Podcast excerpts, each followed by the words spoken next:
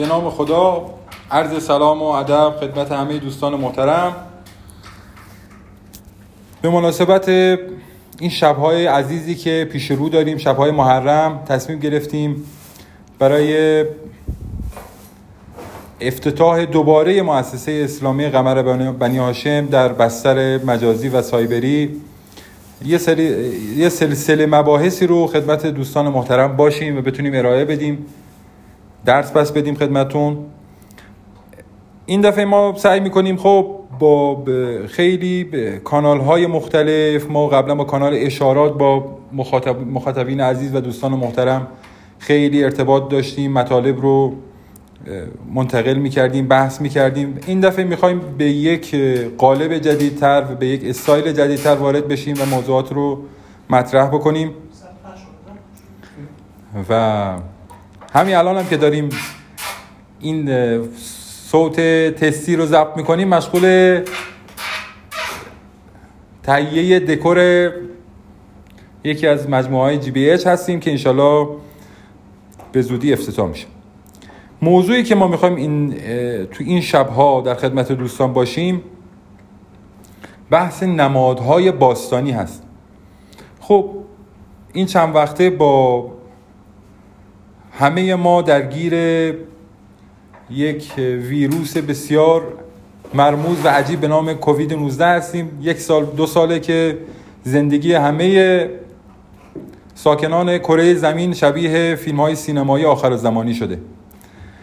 و به نظرم فکر می‌کنم این شبها و این لحظات خیلی اهمیت نمادهای باستانی یک بار دیگر بحث داغ رسانه های شرقی و غربی شده.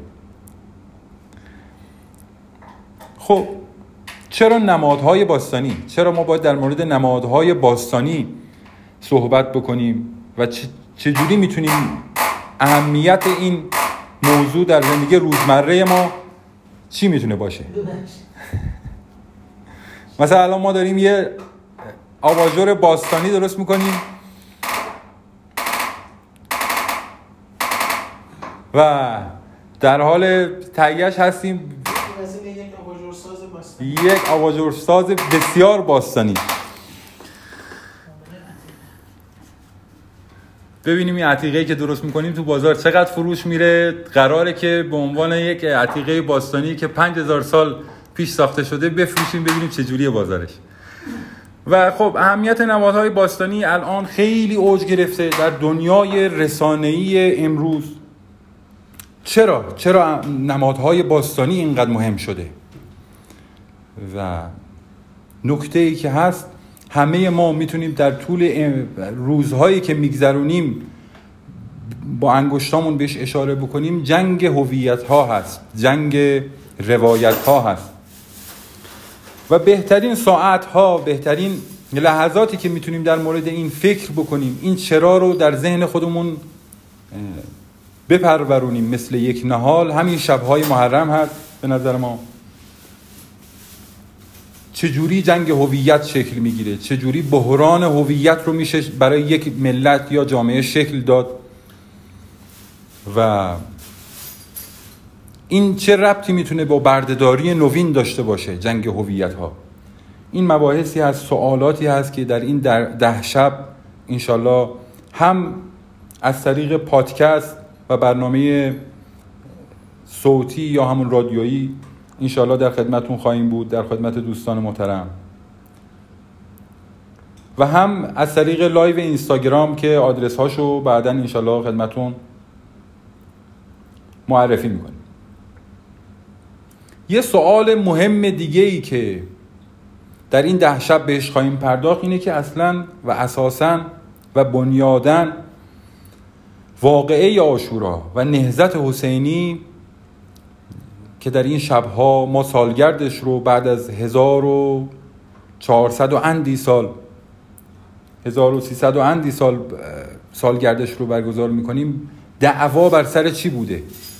و آیا می‌تونیم نشانه هایی در همین امروز 15 قرن بعد پیدا بکنیم که اون دعوا هنوز پابرجاست و هنوز به قوت خودش باقیه؟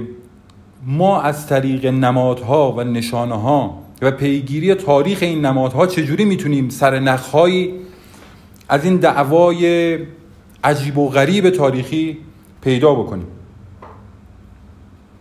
آخرین نکته که امروز من دوست دارم اشاره بکنم و در مباحث بعدی حتما دنبال خواهیم کرد اعجاز مورد ادعای اسلام هست. مکتب اسلام مدعی بود که معجزه معجزه در خانواده شکل می‌گیره. و این معجزه رو میشه به کرات و به مرات کپی کرد در خانواده های مختلف در جمعیت های مختلف.